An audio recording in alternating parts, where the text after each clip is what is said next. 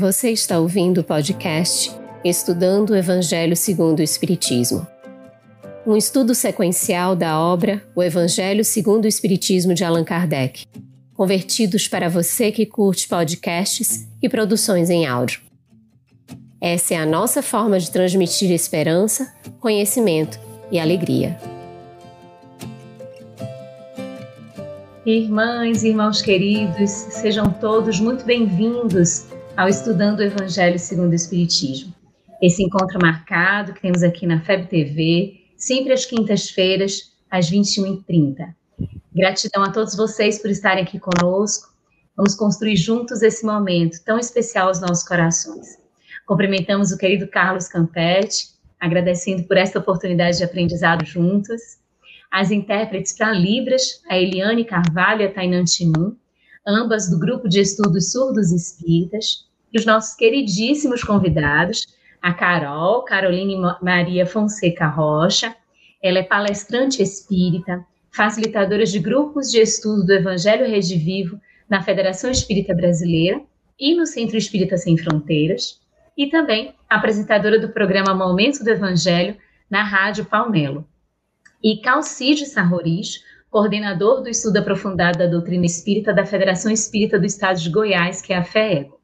Agradecimentos especialíssimos aos nossos parceiros de transmissão, que vão levando essa mensagem em diversos corações. E também a nossa equipe que está aqui nos bastidores, nosso abraço e a nossa gratidão por essa parceria. Satisfação imensa, Luziane, estarmos juntos aqui. A nossa saudação a Caroline, ao Calci, aos nossos internautas que nos acompanham. Você de casa receba o nosso abraço carinhoso e as nossas intérpretes para Libras, que vão fazendo o nosso estudo chegar a mais gente, isso é muito bom. Hoje nós seguiremos com o capítulo 28, coletânea de preces espíritas, dentro do tópico 1, preces gerais, itens 4 a 7, reuniões espíritas, e itens 8 a 10 para os médios, tópico 2, preces por aquele mesmo que ora. E vamos ver se a gente chega lá, né? Itens 11 a 14, aos anjos guardiões e aos espíritos protetores. Itens 15 a 17, para afastar os maus espíritos, olha lá. Itens 18 e 19, para pedir a corrigenda de um defeito. Nós trazemos aí a nossa pergunta habitual a você que está acompanhando. Coloca aí no chat para a gente a sua resposta, o seu comentário, o que você entende desta afirmativa de Jesus.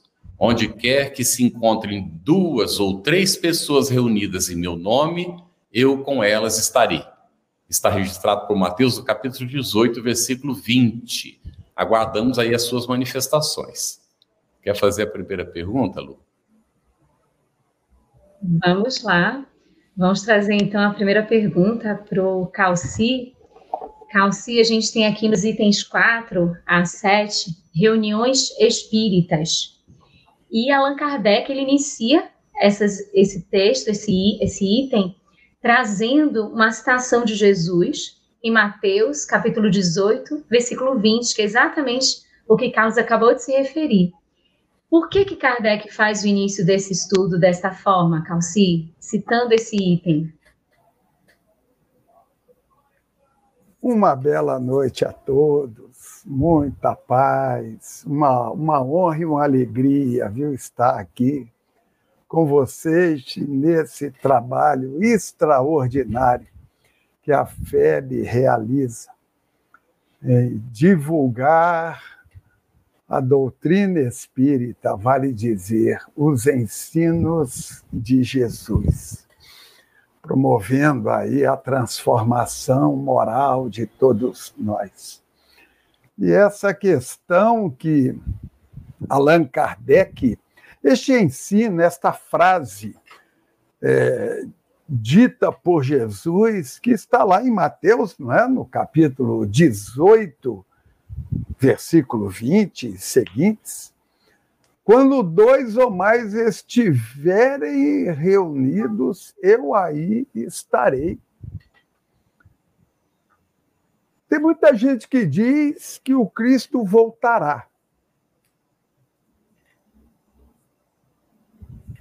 Respeitáveis segmentos do cristianismo assim consideram, não é? O Cristo retornará um dia. A doutrina espírita afirma: o Cristo não voltará, porque ele jamais foi embora. E esta frase do Cristo é a comprovação disso. Ele não está presente em corpo. E não precisa. E não precisa. Quando dois ou mais estiverem reunidos em meu nome, eu aí estou.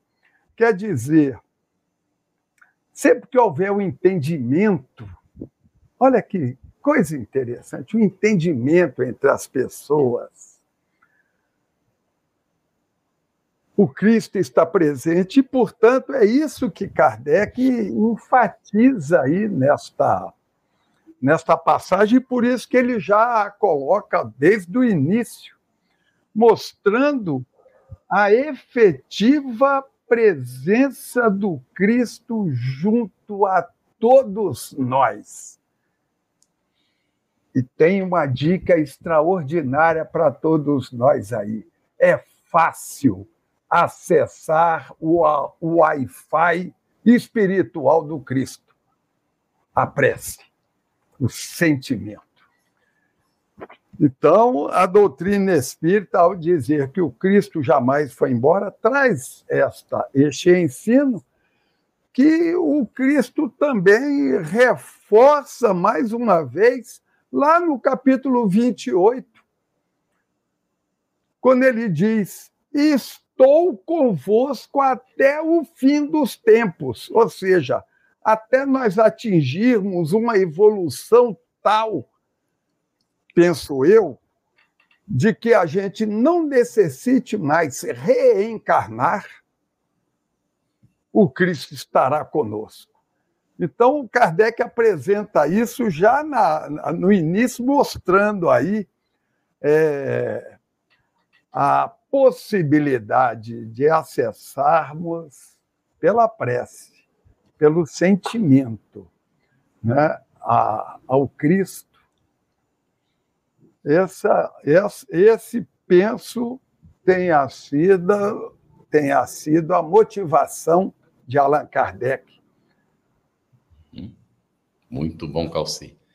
Excelente.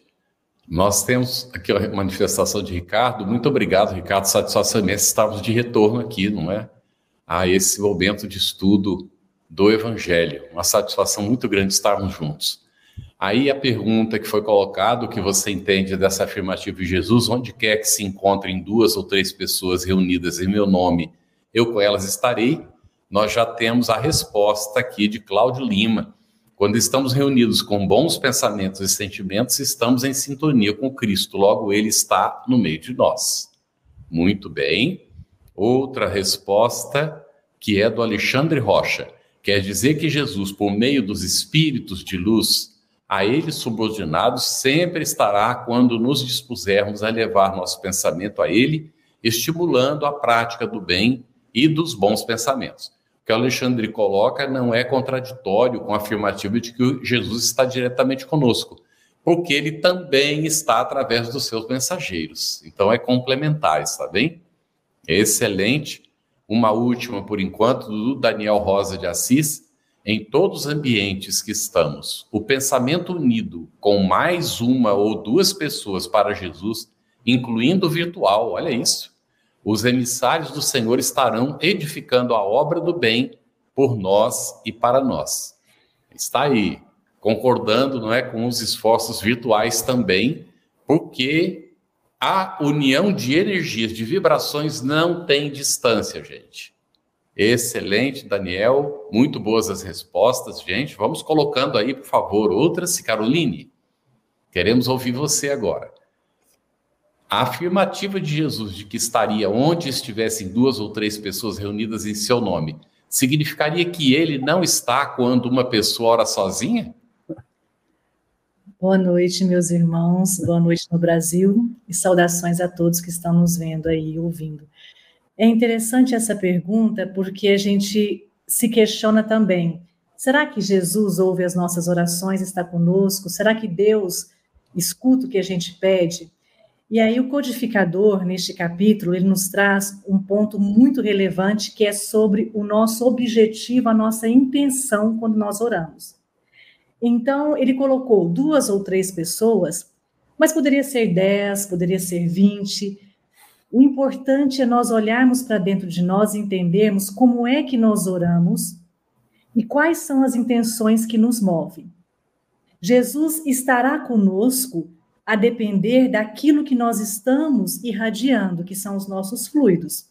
Se nós estamos aqui juntos em uma reunião, com sentimentos de egoísmo, de vaidade, de ciúme, com um olhar né, contraditório um para o outro, com alguma intenção difícil, a nossa assistência espiritual vai mudar.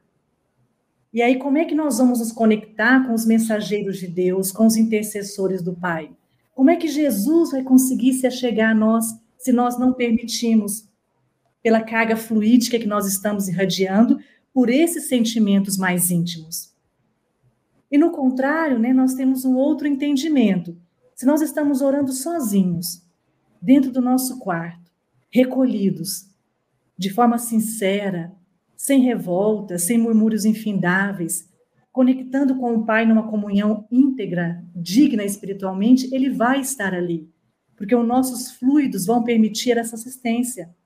Então, é importante que a gente perceba isso, e nesse ponto deste item, o codificador sugere a volta para o capítulo 27, no item da transmissão do pensamento sobre a prece, que explica justamente como é que a prece se dá, se dá pelo pensamento, utilizando o veículo do fluido universal, mas os fluidos que nós temos particulares irão dizer muito da assistência que nós iremos ter. Então, se Jesus está comigo ou não, depende do meu estado moral. Caminhamos por aí, Carlos e amigos. Excelente, Carol. Eu, eu, eu, aventaria, viu, Luziane? Bem Sim. rapidinho, Carol, que nós nunca estamos sozinhos também. Corretíssimo que a, a, a Carol comentou, mas nós nunca estamos sozinhos. Porque no momento que a gente se recolhe para a prece, nós já entramos em sintonia com o nosso anjo da guarda. Então já, já somos dois automaticamente. A questão não é, é estar um, dois ou mais. A questão é em nome dele. Essa é a questão. Então, quando nós nos entramos, ele mesmo recomendou que a gente fosse para o nosso quarto, a nossa interioridade, e aí nós falássemos com Deus, não é? Então, uhum. nesse momento, já se estabeleceu a sintonia, já não somos sozinhos, né? não estamos sós. Muito bom. Perfeito. Desculpa, Lu. A gente, que nada. Nós colocamos essa pergunta. O que você entende dessa afirmativa de Jesus, onde quer que se encontrem duas ou três pessoas reunidas em meu nome, eu com elas estarei. O que é que isso significa? E quais as respostas aqui que a gente tem da Lucine Brasileiro? Ela colocou para a gente. Quando nos reunimos no bem, intensificamos nossos bons sentimentos e nossa vibração entra em comunicação com o alto, Jesus e nosso Pai. Muito bom. Bem no que a gente está comentando aqui. É, o Beto, Beto Soares, ele colocou assim: Jesus usa uma simbologia numérica. É bem o que o Carlos acabou de comentar. A Carol também falou sobre isso. Mas creio que o que importa é estar conectado com Jesus pela causa e não usar de pretexto para uma reunião cada um com um pensamento. Então, por mais que a gente está lá reunido, todo mundo junto, mas está cada um com um pensamento, não está valendo, né? Não tem união de propósitos. André Henriques colocou: a nossa reunião para o estudo é um lindo exemplo de que Jesus está no meio de nós. Isso mesmo. E mais, e daqui a pouquinho o Carlos continua trazendo mais essas abordagens aqui para a gente. Calci, quando o codificador sai do prefácio, ele coloca duas preces. E ele recomenda uma prece para o começo da reunião e uma outra para o final da reunião. Por que, que ele faz isso, Calci? O que, que, que, que elas tratam? É, é, é interessante a, a, indagação, tanto essa quanto a anterior, elas são bem. tem uma similitude interessante. Né? Tem gente que parece que é contabilista, não é? Adoro o número, tem que ser um. Se tiver dois, tá, dois ou três, se tiver quatro, não presta. Não é? é uma.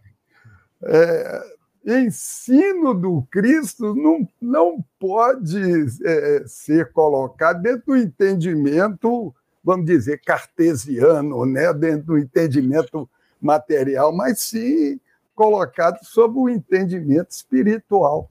E essa também se aplica a essa questão, porque parece que há assim uma fórmula, não é? Da oração. Essa é exclusiva para o início. Ah, essa é para fazer no final. Ai, ai, ai de você se fizer no meio, tem que ser no final, não é?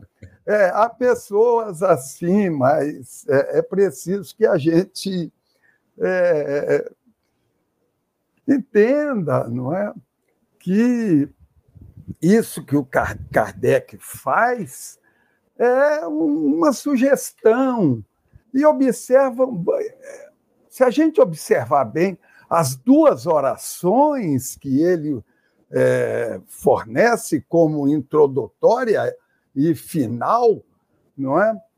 é uma pede afinal agradece. Né? Isso me fez recordar muito as, as festas agrícolas do, do povo judeu, né? três grandes, duas grandes festas agrícolas e a Páscoa, uma do início da colheita que o povo reunia e pedia a Deus as bênçãos para a colheita. E a festa das primícias, né? E a última no final da colheita, o povo se reunia, festa dos tabernáculos, também chamada, em que o povo agradecia a Deus. Quando a gente pega lá o livro dos Espíritos, a gente encontra na questão 659 que a prece tem a finalidade de louvar, pedir e agradecer. É exatamente por isso, não é uma fórmula cabalística, algo tem que ser feito. Não. Kardec apresenta uma sugestão de quando formos algo realizar, fazer solicitando a presença dos bons amigos e tal, e no final o agradecimento pela proteção recebida, pela inspiração, pela intuição. Ah, se todos nós sempre fizéssemos uma oração antes de fazer qualquer coisa e outra no final agradecendo. Ah, se fizéssemos assim, acertaríamos muito, muito mais, infinitamente mais do que as diversas experiências que a gente tem por aí. Muito bom, Calci. Aí, respondendo à pergunta, nós vamos ter aqui da Margarete de Oliveira, sentir e confiar que Ele está conosco, né? Jesus. Ele nos entende e nos alcança o íntimo de nossa alma. Muito bem. A Giane Lima colocou: Jesus estará sempre presente com as preces feitas com o coração, com as nossas boas ações e com amor ao próximo. Muito bom. Estamos entendendo bem Neire Moraes. Quando estamos em reunião com um único objetivo, em auxiliar uns aos outros, Jesus estará presente, seja em oração ou trabalho fraterno. Nossos pensamentos e ações através do bem atraem boas vibrações. Como tem bastante, vou colocar mais uma do que está curtinha. Da Maria Solange Nunes, Jesus. Ah, não, essa é uma pergunta. Era essa aqui é, estamos em sintonia com o amor de Jesus, da Maria Cristina, tá bem? Excelente. Gente, as perguntas que vocês estão colocando, elas serão atendidas daqui a pouquinho, não é? A gente avança um pouco no estudo e aí a gente vai atendendo as perguntas que vocês estão colocando. São muito bem-vindas as perguntas. Para Caroline agora, nós vamos para os itens 8 a 10. Seriam então as preces, as orações para os médiums. Allan Kardec inicia o tema das preces para os médios com esta citação, Caroline. Nos últimos tempos, diz o Senhor, difundirei o meu espírito sobre toda a carne. Vossos filhos e filhas profetizarão, vossos jovens terão visões e vossos velhos sonhos. Nesses dias difundirei o meu espírito sobre os meus servidores e servidoras, e eles profetizarão. Está em Atos capítulo 2, versículos 17 e 18. A FEB Editora traz uma nota ao pé da página referente ao assunto. De que se trata isso, Caroline? É interessante, Carlos e amigos, que aqui nesse item nós vamos entender um pouco o que é a mediunidade. Vai ser um ponto da conversa daqui a pouco, né, entre nós. E a nota da editora, muitas vezes nós deixamos de lado e a gente não volta a essa nota, na maior parte das vezes, para poder entender. E é de suma importância, porque vejamos só, palavras da nota. Ele está confrontando aqui o versículo 18 de Atos com o correspondente de Joel, no capítulo 2, versículo 29 dizendo, de uma forma mais resumida, que nesse ponto os escravos e escravas, servos e servas, são dos homens e não de Deus. E aí, quando a gente vai para o final da nota, que é o ponto que é mais importante para nós pensarmos, ele está dizendo sobre a mediunidade, que não é propriedade de uma certa classe social. Servos, servas, escravos, escravos, qualquer classe e nós vamos ver isso também em O Livro dos Médiuns, no capítulo 14, falando sobre médiuns. Existe essa habilidade. E já estava se falando disso no Novo Testamento. E o codificador traz de novo esse entendimento para nós. Por que será? E aí nós vamos caminhar ao longo dessa conversa entendendo por que o entendimento sobre a mediunidade e como tratar isso na coletânea de preces. Muito bom e muito boa sinalização, Carol, da gente observar as notas de rodapé, as explicações, porque ali a gente tem é, conceitos, às vezes aspectos históricos, aspectos de linguagem e detalhes como este, que confronta dois pontos e que trazem para a gente uma elucidação, um aprofundamento no assunto que a gente está estudando. Muito bom, Carol. E aqui a gente Nossa. vai seguindo nas nossas dicas. Você de... me permite só um. Claro que sim. Claro. Porque é, em Atos dos Apóstolos, conforme a Caroline colocou muito bem para nós, está em Atos dos Apóstolos esta informação, mas ela originalmente procede do profeta Joel, que viveu aí em torno, o pessoal não sabe bem, entre o século IX e o século V, talvez provavelmente logo na volta do exílio da Babilônia, por volta de 580. É Joel que, que apresenta não é, a, esse futuro da mediunidade, conforme a Caroline colocou. Em Atos dos Apóstolos está apenas transcrito a profecia de Joel, mas é uma profecia que consta da, da Bíblia hebraica né, desde, de, desde muito. Muito boa sinalização, Calci. Vamos trazendo aqui as respostas. A Mona Lisa colocou assim: o que atrai não é a quantidade de pessoas, mas a comunhão e intenções de pensamentos para o bem. As palavras do Cristo mostram o efeito da união e da fraternidade. E é bem nesse sentido que vocês estão respondendo que a gente está conversando aqui. E aqui, esse, essa citação que a gente vai colocar agora mostra uma sintonia entre nós que estamos aqui na telinha e vocês que estão aí no chat, que estão participando com a gente. No momento que o Carlos falou aqui sobre o anjo guardião e não estarmos sozinhos, estarmos com ele, o Cláudio Lima também colocou, isso aconteceu às 21h42, o, o, Carlos falando e o Cláudio escreveu e colocou para a gente a mesma linha de raciocínio. Quando eu estou orando sozinho, estou sozinho às vezes no físico, meu anjo da guarda, que certamente estará presente, então partiremos sempre, pelo menos em dois. Exatamente a uhum. observação que o Carlos tinha feito foi na mesma hora. É, o Ricardo de Paula colocou, entendo que mesmo em preces individuais se encontra uma pessoa e muitas outras desencarnadas, aquilo que Paulo também dizia, que a gente estava sempre sob a, a nuvem de testemunhos. Então, já já a gente traz mais, respostas, vão colocando também as suas perguntas, vão participar, que é muito bom que esse estudo seja uma construção nossa. É, Calci, como a gente sempre sabe aqui na coletânea de prece, inclusive a gente sinalizou isso também na semana passada, é, o codificador ele faz um prefácio para depois ele trazer a prece, que ele vai nos conduzir ali na reflexão, no, no conteúdo da oração. Nesse, nessa prece para os médiums, o que que o codificador traz aqui em resumo nesse item 9, que é o prefácio para essa oração?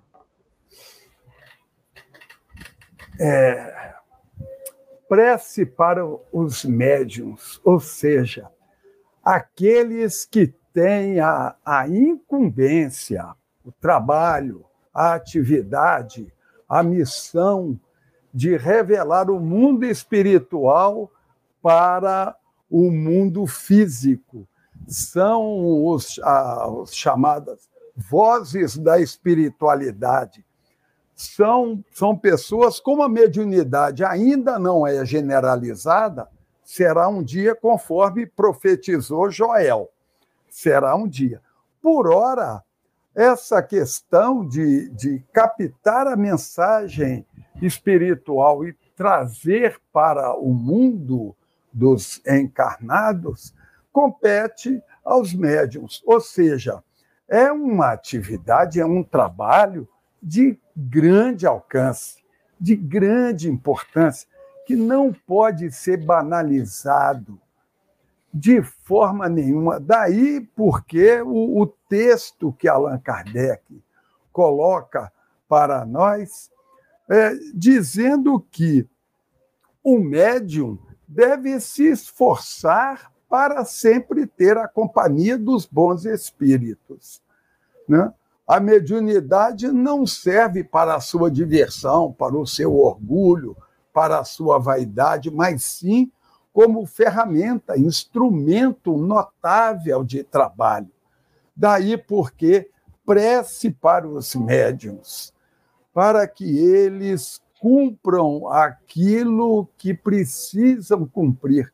A história é, tem relatos tristíssimos a respeito de fracassos acontecidos com médiums em todas as vertentes religiosas, ou que se dizem adeptos dessa ou daquela vertente no, religiosa.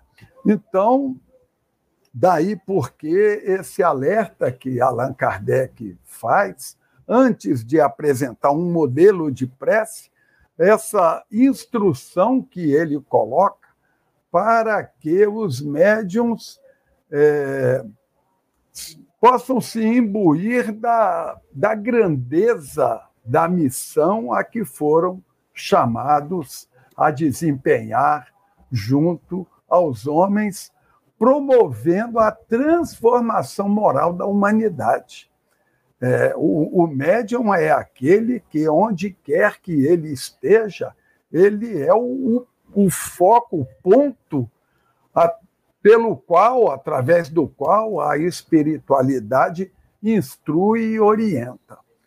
Então, daí porque toda essa explicação que nós suplicamos a todos os companheiros, não deixem de ler, porque é extraordinário o texto que Allan Kardec coloca para todos nós.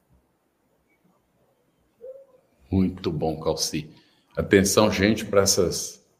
É, isso que o Calci comentou. Aqui a explicação, o comentário não substitui a sua leitura.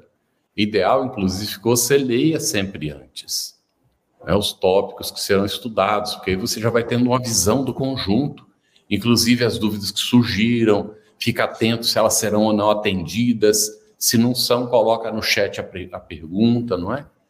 E então nós vamos voltar à pergunta, não é? é que foi colocada logo no início, o que quer que se encontre, é, onde quer que se encontrem duas ou três pessoas reunidas em meu nome, eu estarei com ele. Por que é, né? O que nós entendemos por isso? Aí nós vamos já tendo aqui várias respostas. Rodrigo Almeida, Jesus está sempre conosco. Jamais devemos pensar que estamos sós. Sempre teremos assistência espiritual quando estamos no bem. Aí aquela condição, né, gente, que está sendo sempre aqui chamada a atenção para nós. A Márcia colocou oração, bons pensamentos, prática do bem, nos conecta com Jesus. Muito bem. E aqui, Roberta Cota, Jesus está com todos nós que rezamos. Oramos pelo fim de todas as guerras e demais mazelas humanas. Excelente. Temos bastante, nós temos já várias perguntas também, e a gente vai trazer as perguntas mais um pouquinho adiante.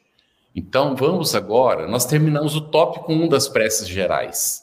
Vamos para o tópico 2, preces por aquele mesmo que ora.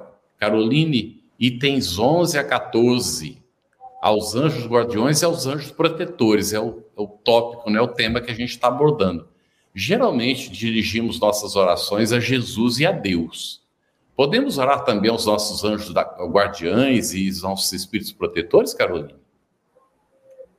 É interessante que nós entendemos que a oração é um momento de comunhão da criatura para com o Criador mas nós podemos orar sim pelos ditos intercessores.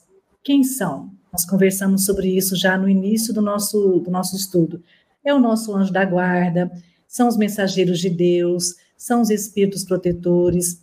Então, muitas vezes nós precisamos assim parar de racionalizar e tentar entender quem são e olhar para o nosso coração e compreender qual é o conteúdo e como é que tem sido essa conversa. Por quê?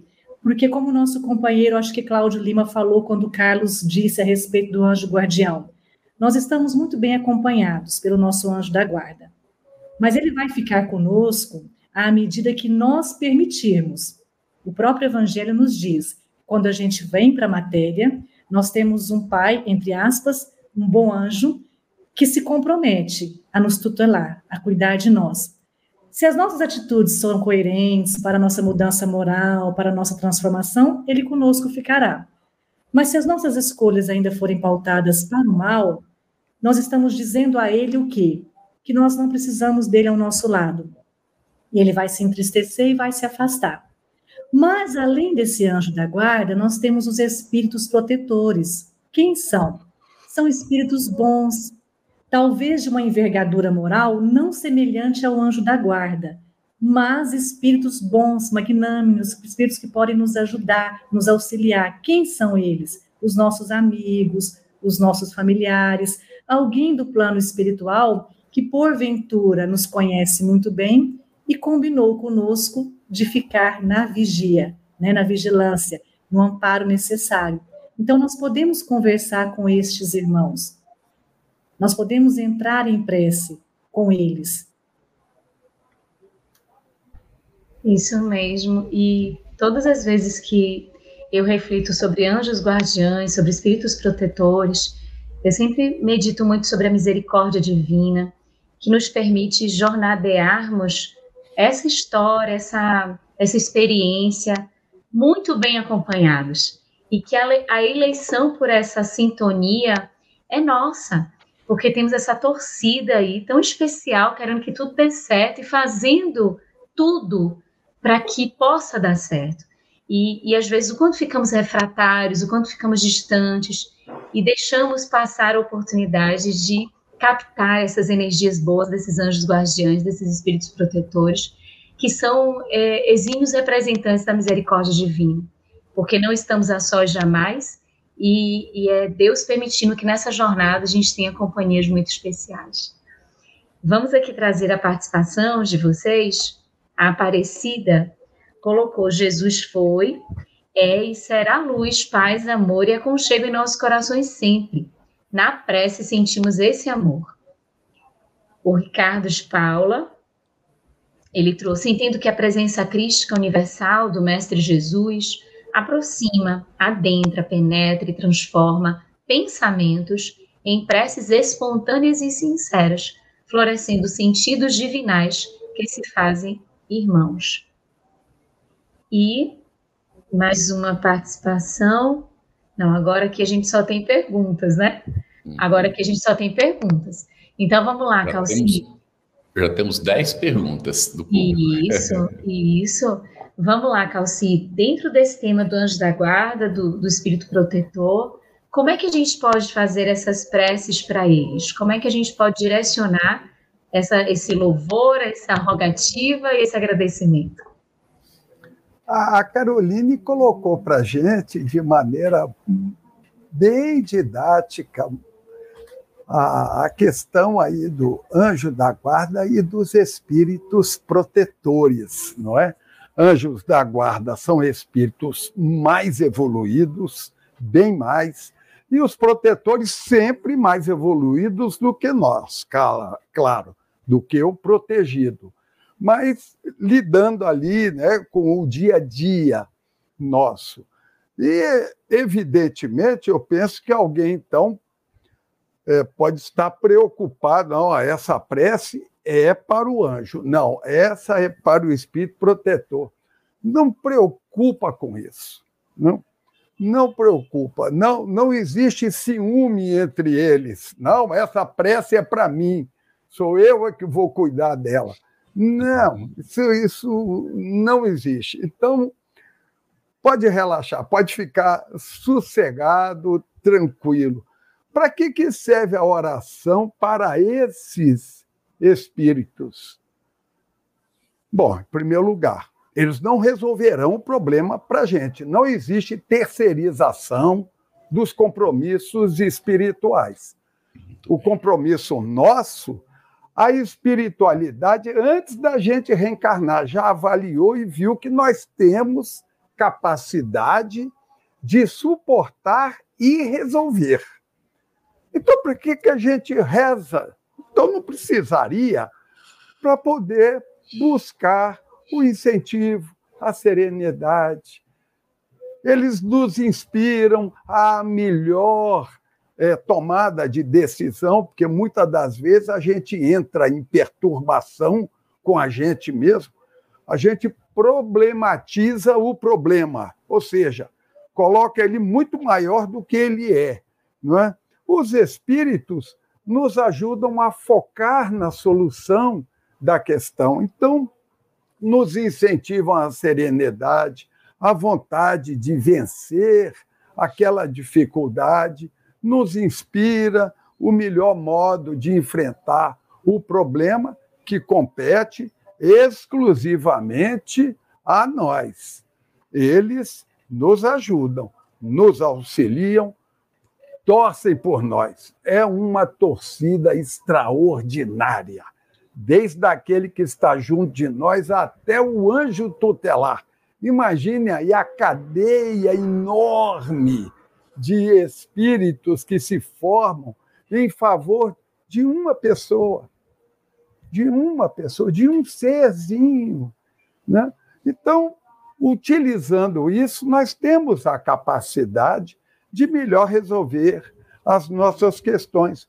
É para isso que serve a oração, seja ao anjo protetor, ou ao anjo da guarda, ou ao espírito protetor, ou a Jesus, ou a Deus.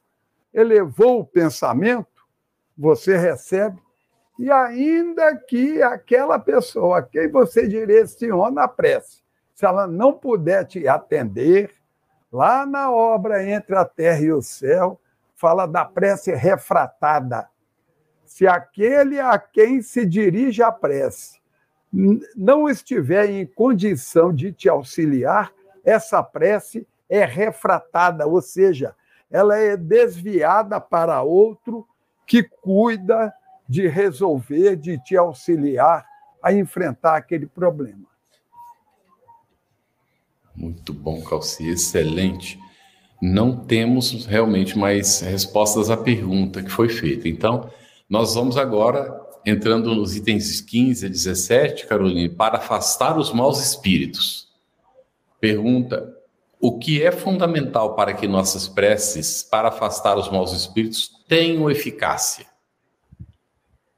Eu vou começar do raciocínio final de Kardec, para a gente poder ser bem objetivo, a nossa mudança de comportamento. Mas, agora entrando numa explicação um pouco mais clara, como é que nós fazemos isso? Com os estudos sérios, com esse olhar para dentro de nós, interrogando sempre as nossas consciências a respeito da nossa conduta, para o respeito com esses irmãos que nós julgamos como sendo maus espíritos, mas na verdade nós estamos abrindo as portas do nosso coração e convidando-os a adentrar. Então, quando nós mudamos o nosso padrão mental, quando nós nos esforçamos para poder mudar tudo aquilo que eu chamo de chave, de senha, de acesso desses companheiros à nossa moralidade, ao nosso estado mental, nós começamos a caminhar para afastá-los.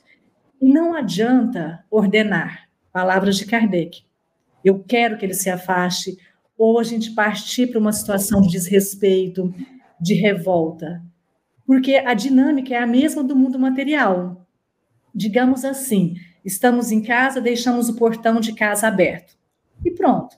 Vai adentrar o nosso lar quem assim o quiser, sem a nossa permissão, porque nós deixamos o portão aberto. Agora, as pessoas adentraram a nossa casa, uma multidão, uma turba, como é que nós vamos afastá-los? Nós vamos ter que convidá-los educadamente a se retirar, porque ali não é o ambiente deles. E não com revolta, não com sentimentos de agressividade, porque daí o tumulto seria maior. E assim é o afastamento dos maus espíritos. Existe uma oração, o próprio Evangelho recomenda, e se nós formos ler em casa depois com calma, nós vamos observar nas entrelinhas que nós estamos pedindo novamente para o nosso anjo de guarda, para os espíritos protetores, recursos para que nós tenhamos força de afastar o quê? Tudo aquilo de nós que poderia ser o chamativo a esses companheiros. Então, somos nós que convidamos. Eles não nos invadem sem a nossa permissão. Perfeito. É por aí. Perfeito, Carol, porque existe em nós a conexão de afinidade, de sintonia com esses propósitos. E isso faz todo o vínculo com o próximo, os próximos itens. Nós estamos nos itens 18 e 19 agora, que a prece é para pedir a corrigenda de um defeito, e tem toda a conexão, conexão com aquilo que a gente tem, de, tem dentro. Só vai, se, hum. só vai se materializar um equívoco, uma falta, um erro, aquilo que vem de dentro da gente, aquilo que é nosso, aquilo que faz parte da nossa vontade, do nosso interesse, das nossas decisões. Então, é, Kardec coloca aqui, Calci, e a gente bem sabe, a Carol acabou de falar, que diante das nossas falhas, diante dos nossos equívocos, depende de nós mesmos, né? A mudança para tudo isso, a modificação diante de tudo isso. E por que que então Kardec recomenda orar para pedir essa corrigida de um defeito e o que ele orienta nesse sentido, Calci, por favor? É, mais uma vez, a gente sugere aos companheiros que nos, nos acompanham a leitura do texto de Kardec, porque ele, ele faz algumas abordagens interessantíssimas. Ele começa a dizer que os maus instintos são da imperfeição do espírito e não da organização física. Ora, isso é óbvio. Hoje, na época, no século XIX, não. Havia uma tese de um grande criminalista italiano chamado César Lombroso, que dizia que a formação da cabeça da pessoa é, predispunha o cérebro que estava dentro a cometer determinados atos. Não é? É o chamado tipo lambrosiano, né?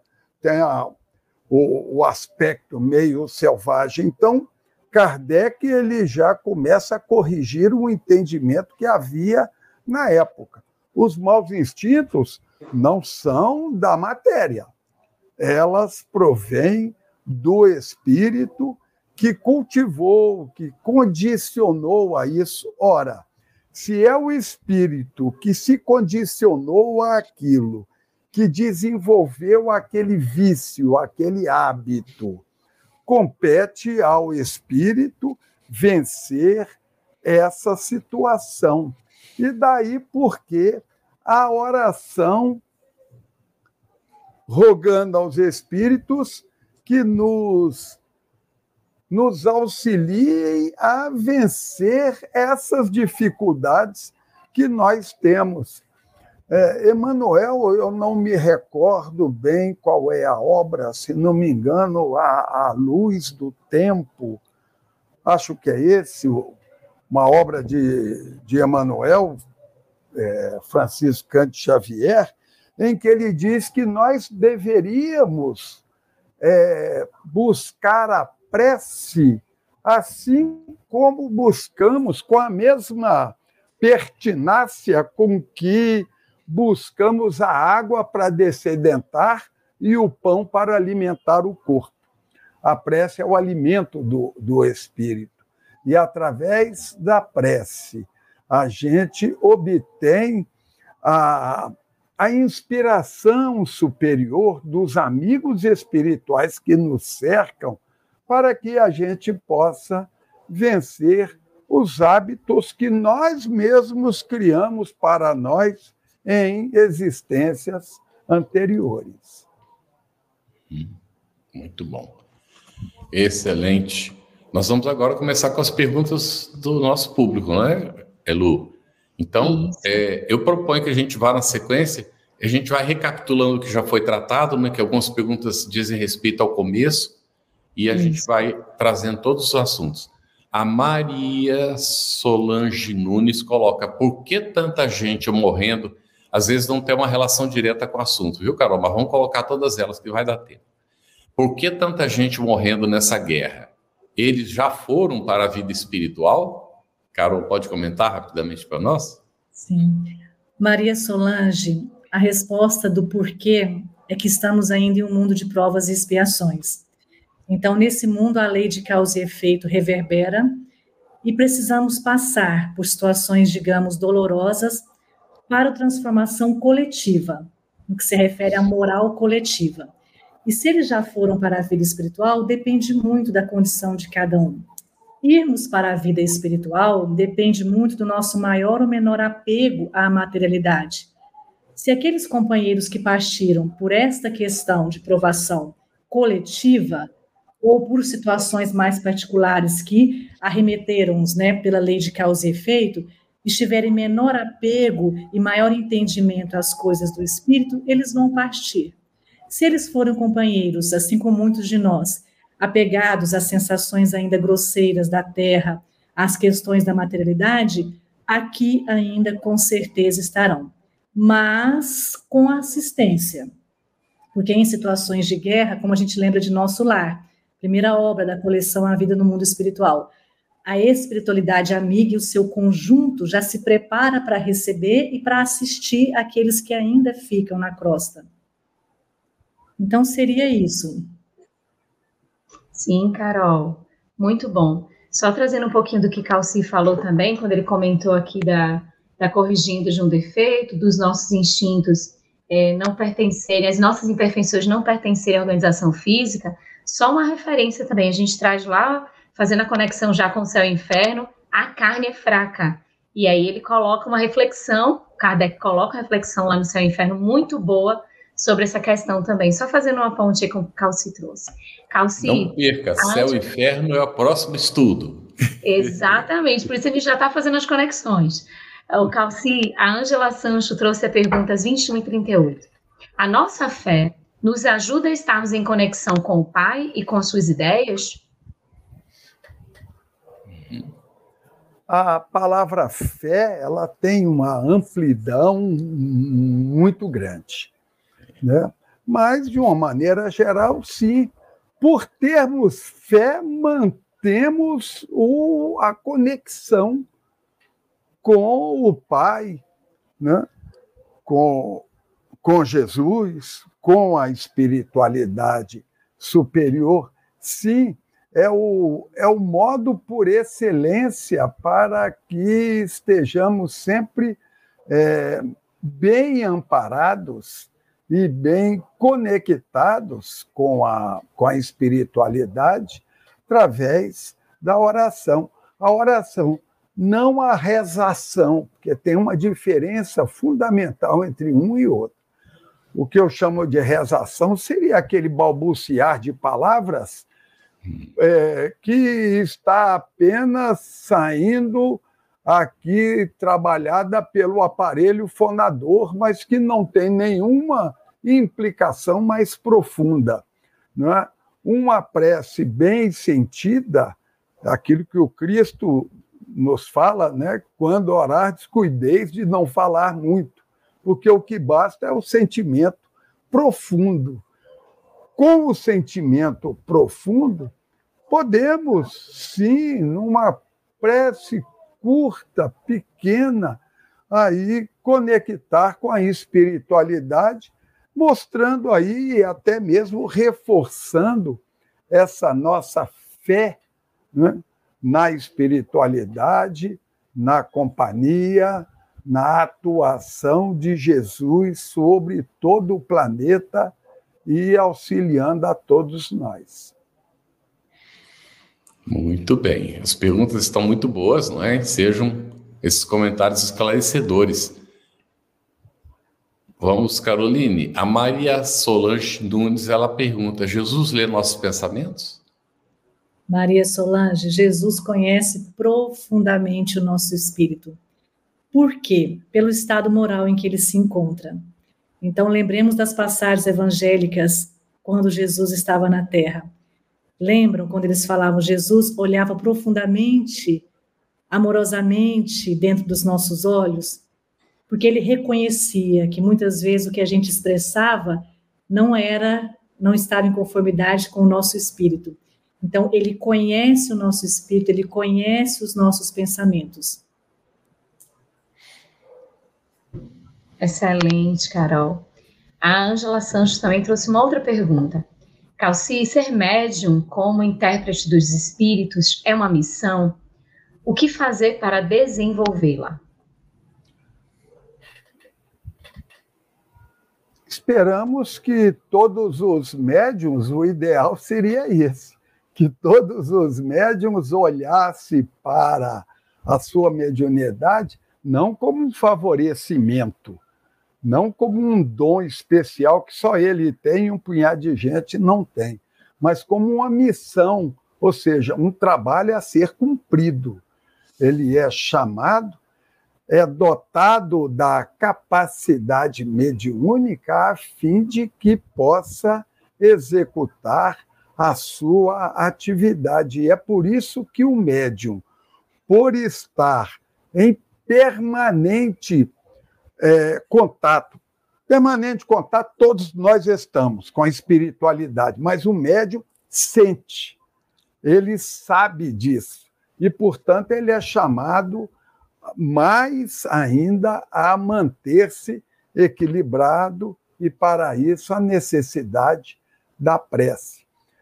É, quem dera que todos aqueles que são médiums a tivessem como missão. Seria algo extraordinário. Muito bom, Calci. É, Jane Cleide Maria Caroline. Quando auxiliados, eu creio que ela quis dizer, quando auxiliamos alguém, isso também é uma prece? Jane Cleide, sim. O trabalho, o serviço no bem é uma prece constante muito bem colocada essa questão, porque às vezes nós achamos, como o Calci falou, que oração é falarmos. Oração não é falarmos, nós já conseguimos compreender que é o nosso coração falando de forma sincera com o plano maior. Não é automatismo das palavras, não são orações longas, não é isso. E quando nós trabalhamos no bem, nós estamos orando por quê? Porque nós mudamos o nosso estado mental. Nós mudamos a nossa carga fluídica ao serviço do próximo, na lei de amor. E isso nos conecta diretamente com o mais alto. Com equipes que também trabalham auxiliando aquela causa, com os protetores daquelas criaturas. Então, nós estamos orando. Orar é falar sinceramente com Deus e trabalhar com amor na vinha de Deus. Lindo, Carol, lindo. É, o Cláudio trouxe uma pergunta complementando aquela reflexão que o Calci já estava fazendo na pergunta anterior, Calci. Ele coloca assim: as preces sinceras e constantes do médium, quais são os benefícios para o desempenho da sua mediunidade? O mantém, mantém o seu pensamento mais sintonizado com os amigos espirituais. Você imagine, na sua casa, meu prezado Cláudio Lima, uma antena no alto aí do, do telhado que capte qualquer onda que passe.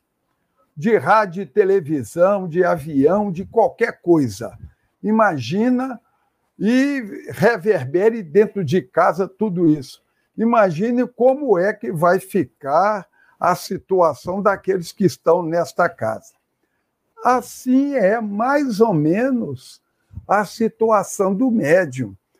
Quando dotado de uma sensibilidade muito aguçada, ele percebe todo o ambiente, todas as vibrações, e isso, evidentemente, que muitas das vezes espanta, assusta, alegra e tal, é um turbilhão de emoções que o médium vive.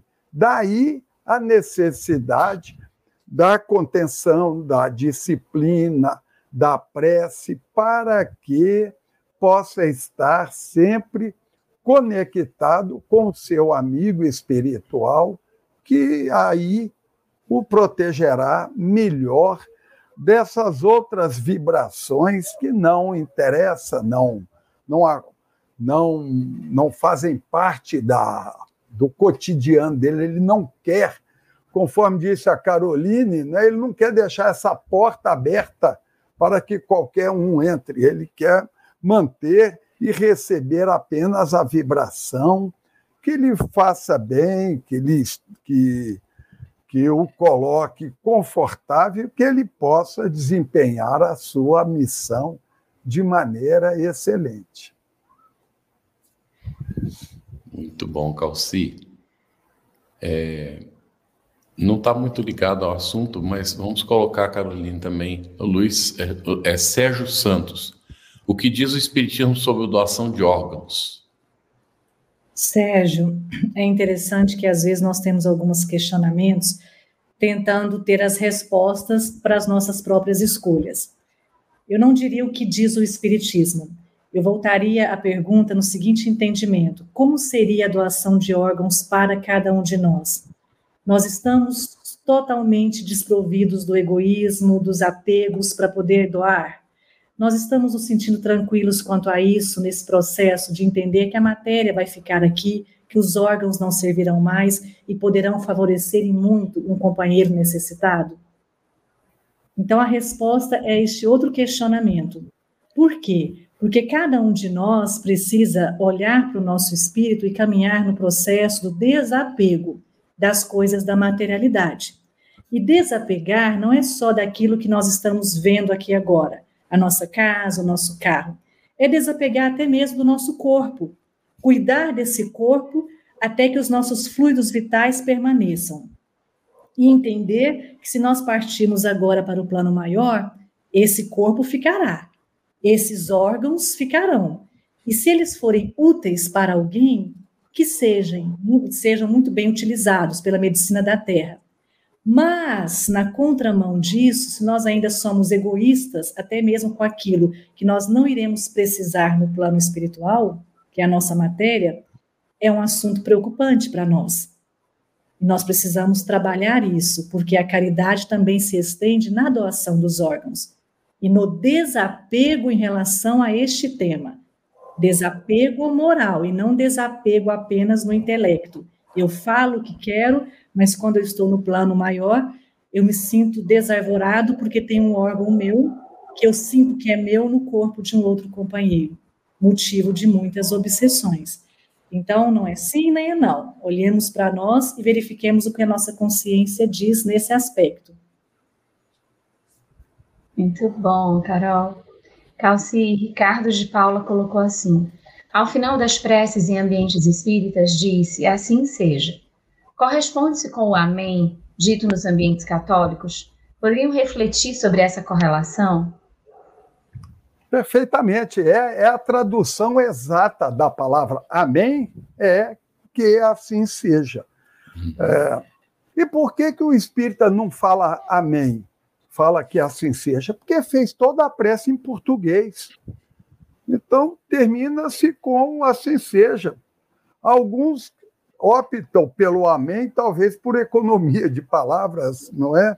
Mas o significado é o mesmo. Mas lembrando, nobre amigo, que a, o, que, o que vale não são as palavras.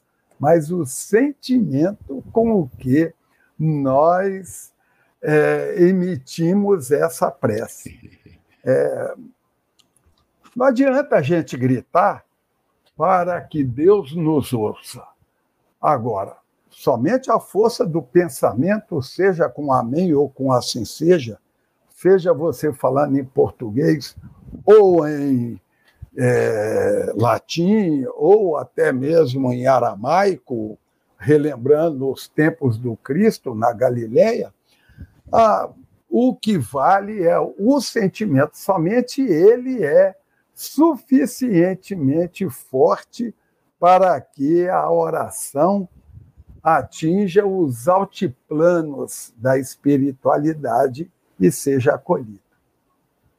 Uhum. Muito bem. Nós temos aqui do, do Cláudio Lima.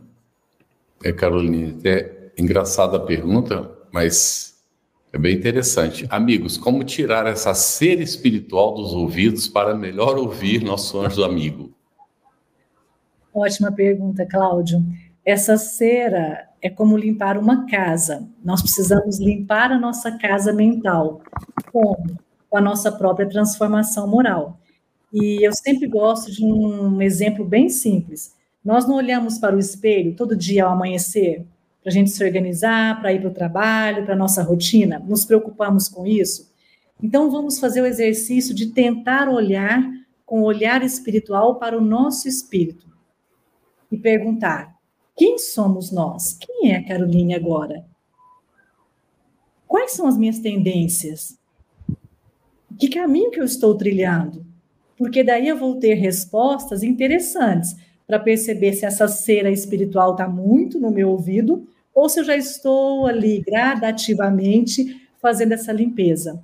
Então, quem faz isso por mim? Eu. Como? Com a nossa própria transformação moral. Com que recursos? Com os estudos sérios, com esses momentos aqui entre nós, que são estudos agora virtuais, onde nós entendemos e aprendemos uns com os outros, com leituras edificantes. E aí nós temos uma série de recursos que são as nossas vassourinhas, para que a gente possa limpar essa casa mental. Ou cotonete, né? Nós estamos falando da cera. Não é à toa, não é, não é à toa que o Cristo por diversas vezes, recorrentemente ele falou: é preciso ter ouvidos de ouvir. E aí, bom, todo ouvido é de ouvir, nem sempre. Tem ouvido, mas não, não ouve, tem olhos, mas não vê, tem o pensamento, tem a compreensão, mas se recusa a compreender. O Cristo nos chama ao elastecimento maior da nossa, da, da nossa capacidade de ver, ouvir, entender, né, aumentando ela. Aumentando as nossas percepções. Perfeito. Então, se esse comentário aqui você acabou fazendo quando você estava numa das perguntas ainda do roteiro, quando a gente falou de anjo da guarda, espírito protetor, você comentou, mas daqui a Pamela colocou assim: quando fazemos a prece, mentalizamos o anjo da guarda ou o espírito protetor? Você já começou a tocar nesse assunto aí, Calci, completa para gente, por favor.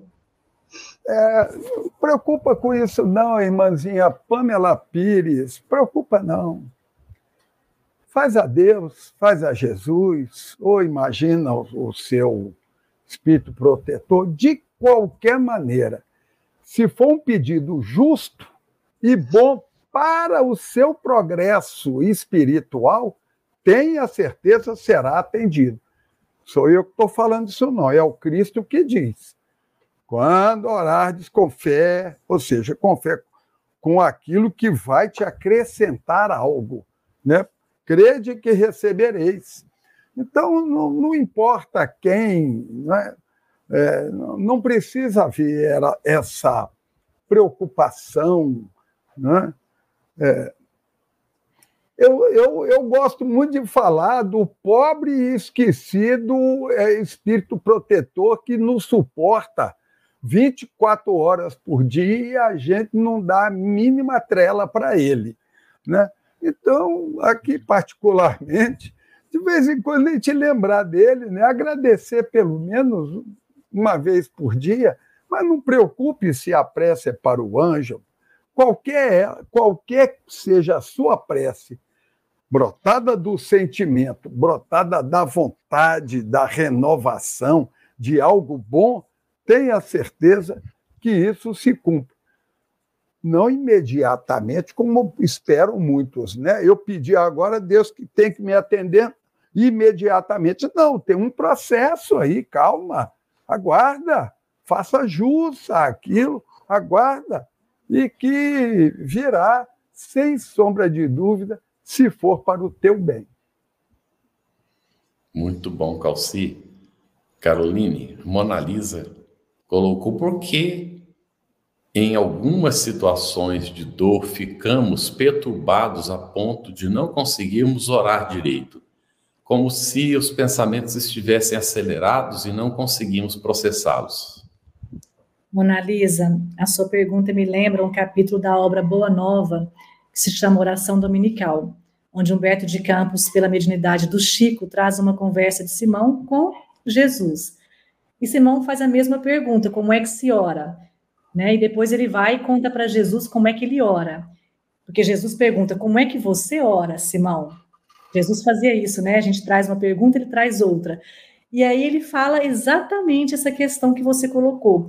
Ele orava pedindo o que a gente faz na maior parte das vezes, a resolução dos nossos problemas, a solução pronta.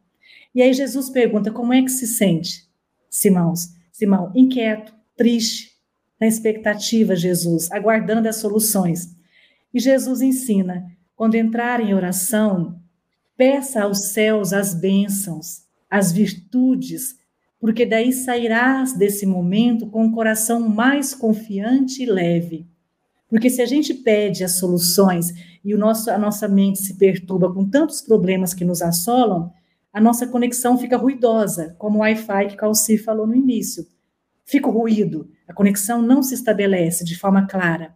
E se nós pedimos as bênçãos e os recursos, as boas inspirações, saímos mais confiantes, corajosos para enfrentar os problemas que estão nos aguardando e que precisam ser enfrentados para a nossa evolução. Então, é como a gente ora e a expectativa de termos uma fé cega aguardando as soluções ou uma fé raciocinada entendendo que eu preciso de quê? De coragem, força, esperança para arregaçar minhas mangas espirituais e seguir, cuidando do que eu preciso cuidar. Faça isso. Conversa de Jesus com Simão. Excelente. Vamos lá, mais uma pergunta, Calci. Lennon, como funciona a logística da oração? Ele quer saber que é a questão da intermediação. Ele colocou, por exemplo, quando dirigimos nossas preces à espiritualidade, Jesus ou instâncias de espíritos, há espíritos que fazem essa intermediação, a mensagem aos outros? É, nós comentamos aqui sobre a questão da, da prece refratada, não é? Que lá na obra de André Luiz, Mediunidade de Francisco Cândido Xavier, publicado pela Federação Espírita Brasileira, o livro Entre a Terra e o Céu, fala dessa prece refratada. Né? Como é que funciona a logística? É muito simples. É muito simples. Ela precisa de uma coisa: sentimento. Pronto. Com o sentimento, a prece de Chico Xavier, que a prece de uma mãe arromba as portas do céu. O sentimento faz a prece seguir, subir, sem que a gente precise. Aí errei o endereço, eu queria mandar para Jesus e foi para outro. Não preocupe, não preocupe com isso. Faça a sua oração. Não esqueça, não se limite apenas em, em pedir, agradeça também não é? Também se coloque à disposição para auxiliar a quem quer que, que seja e tal. E aí você terá sempre as tuas preces ouvidas. Muito bem, Calci. Avisando aos, aos, nossos internautas que não há mais tempo para perguntas. Não dará tempo. Eu pensei que a gente tivesse tempo de responder, mas surgiram muitas, né, Lu? Mas vamos lá. Se ficar alguma pergunta pendente, a gente responde depois por escrito e publica é, no, no portal da Federação Espírita Brasileira, né, no local que está sendo informado pela FEB TV. Mas vamos a essa daqui. É, do, do Beto Soares, Caroline. Existe a possibilidade de se formar para se tornar um colaborador psicografando, ou essa faculdade não é de nossa escolha e sim do plano espiritual? Excelente, Beto. Eu vou recomendar depois com calma a leitura de O Livro dos Médiuns, do capítulo 14, que fala médiuns. Então, o que acontece? A mediunidade é uma aptidão, assim como falar, ou ouvir, ou ver. Todos nós temos, em maior ou menor ostensividade. E aqueles que têm maior sensibilidade têm um compromisso de reajuste com esta questão da mediunidade em uma habilidade específica que vai aflorar de acordo com a minha necessidade moral. Então, podemos dizer que todo mundo é médium ostensivo em todas as categorias? Não. Às vezes nós vamos ter alguma sensibilidade na psicografia, outros na psicofonia e assim sucessivamente. E às vezes, lembrando uma obra também de Chico Xavier, pelo Espírito André Luiz, Os Mensageiros, nós vamos ter um compromisso com duas ou três mediunidades, habilidades, porque a nossa questão de reajuste ela é muito profunda. E aí, resumindo essa história, Beto, nós não precisamos olhar para a mediunidade do outro e desejá-la para nós. Cuidemos daquele dom, daquela habilidade de forma santa, com a assistência dos bons espíritos, servindo ao próximo e deixe ao outro o cuidado da sua própria mediunidade. Não é como nas cadeiras acadêmicas, que nós entramos numa faculdade e a gente se forma. Nós não nos formamos para uma mediunidade.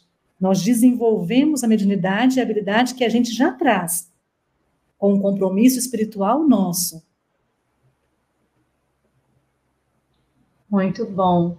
Algumas perguntas também que estão, estão aqui ainda no chat, algumas já foram mais ou menos respondidas, Sim. e depois também a gente vai disponibilizar, ficar tranquilo, para todo mundo ser atendido.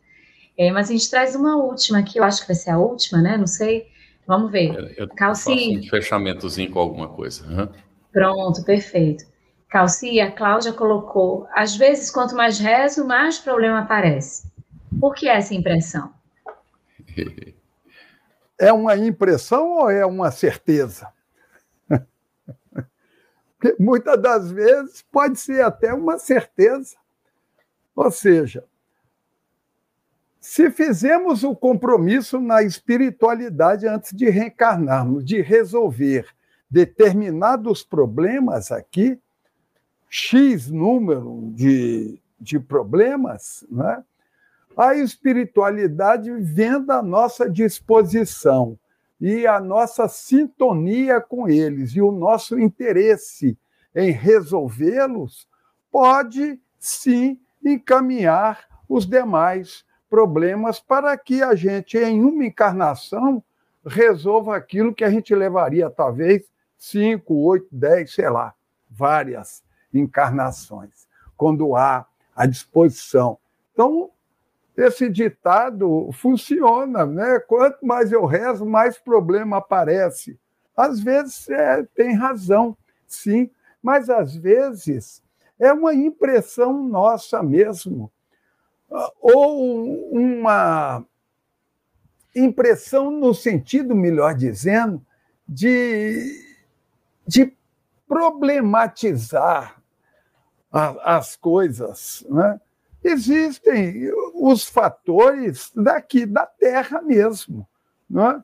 Uma ofensa que você leve aí na rua, você entrou com um carro, não viu o outro e tal, a pessoa passa, te dirige uma ofensa, é hora da gente segurar, porque, ah, porque na encarnação passada eu devo ter xingado alguém. Não, é coisa da vida mesmo, é do dia a dia.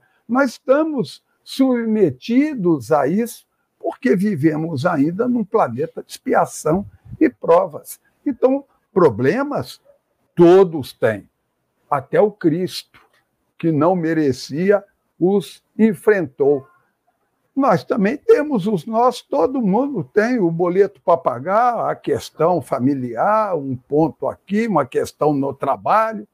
todos nós temos. Continuemos rezando, porque teremos melhor condição de resolver os problemas. Muito bom, Calci. Lu, acho que eu faço um balanço aqui. Veja só, todas essas perguntas, elas voltam recorrentemente, nós vamos tratar esses assuntos. Então, da Angela Sancho, como o nosso anjo protetor e espírito simpático nos ajuda a vencermos as nossas dificuldades? Inspirando a gente. Eles não vão solucionar por nós, mas eles nos inspirarão, não é? Leituras, caminhos, numa conversa com alguém, podem nos, nos apresentar sugestões. No, no desdobramento durante o sono, a gente encontra com eles, eles nos ajudam e muito mais. Mas vamos continuar, Ângela, que vai haver mais informações no futuro. A Mari, a Mari, Mari Solange Nunes perguntou qual é a lei de causa e efeito. Resumindo, Mari Solange, tudo que nós fazemos gera consequências. Se fazemos o bem, as consequências são positivas. Se fazemos o mal, as consequências são negativas. A lei de causa e efeito, em resumo, é isso. O Alto colocou assim: a harmonia dos espíritos, aprender uns com os outros e sermos felizes. Acho que esse é mais um comentário, não é? É a harmonia se dá quando nós estabelecemos não é, relações que sejam positivas. E Solange Ferreira, o médium tem superior percepção aos estados emocionais dos demais? A mediunidade é um leque imenso. Então, pode haver médios que sim tenham essa percepção, e pode ter outros que não têm de jeito nenhum essa percepção, mas têm outras habilidades. Só resumindo. E a última da Solange Ferreira. E como lidar com tanta informação? O Geraldo, meu irmão, me presenteou um livro que se chama Uma Só Coisa, esses dias. Eu já comecei a ler. Processando uma de cada vez, Solange, não é? Vamos processando uma de cada vez e aí a gente vai entendendo, ela vai sendo requisito para entender a outra, e assim chega um momento que a gente vai formando e vai percebendo e entendendo cada vez mais rápido. Sejamos pacientes com a gente mesmo. Não exigir mais do que a gente pode dar, mas também não nos acomodar. Porque a gente sempre pode mais um pouquinho do que aquilo que a gente às vezes acha, não é? Acha que é o nosso limite. Então, como lidar com tanta informação?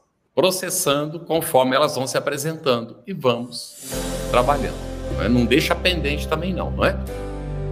Você ouviu uma produção da Federação Espírita Brasileira. Para saber mais, siga o arroba FebTV Brasil no YouTube, Instagram e Facebook.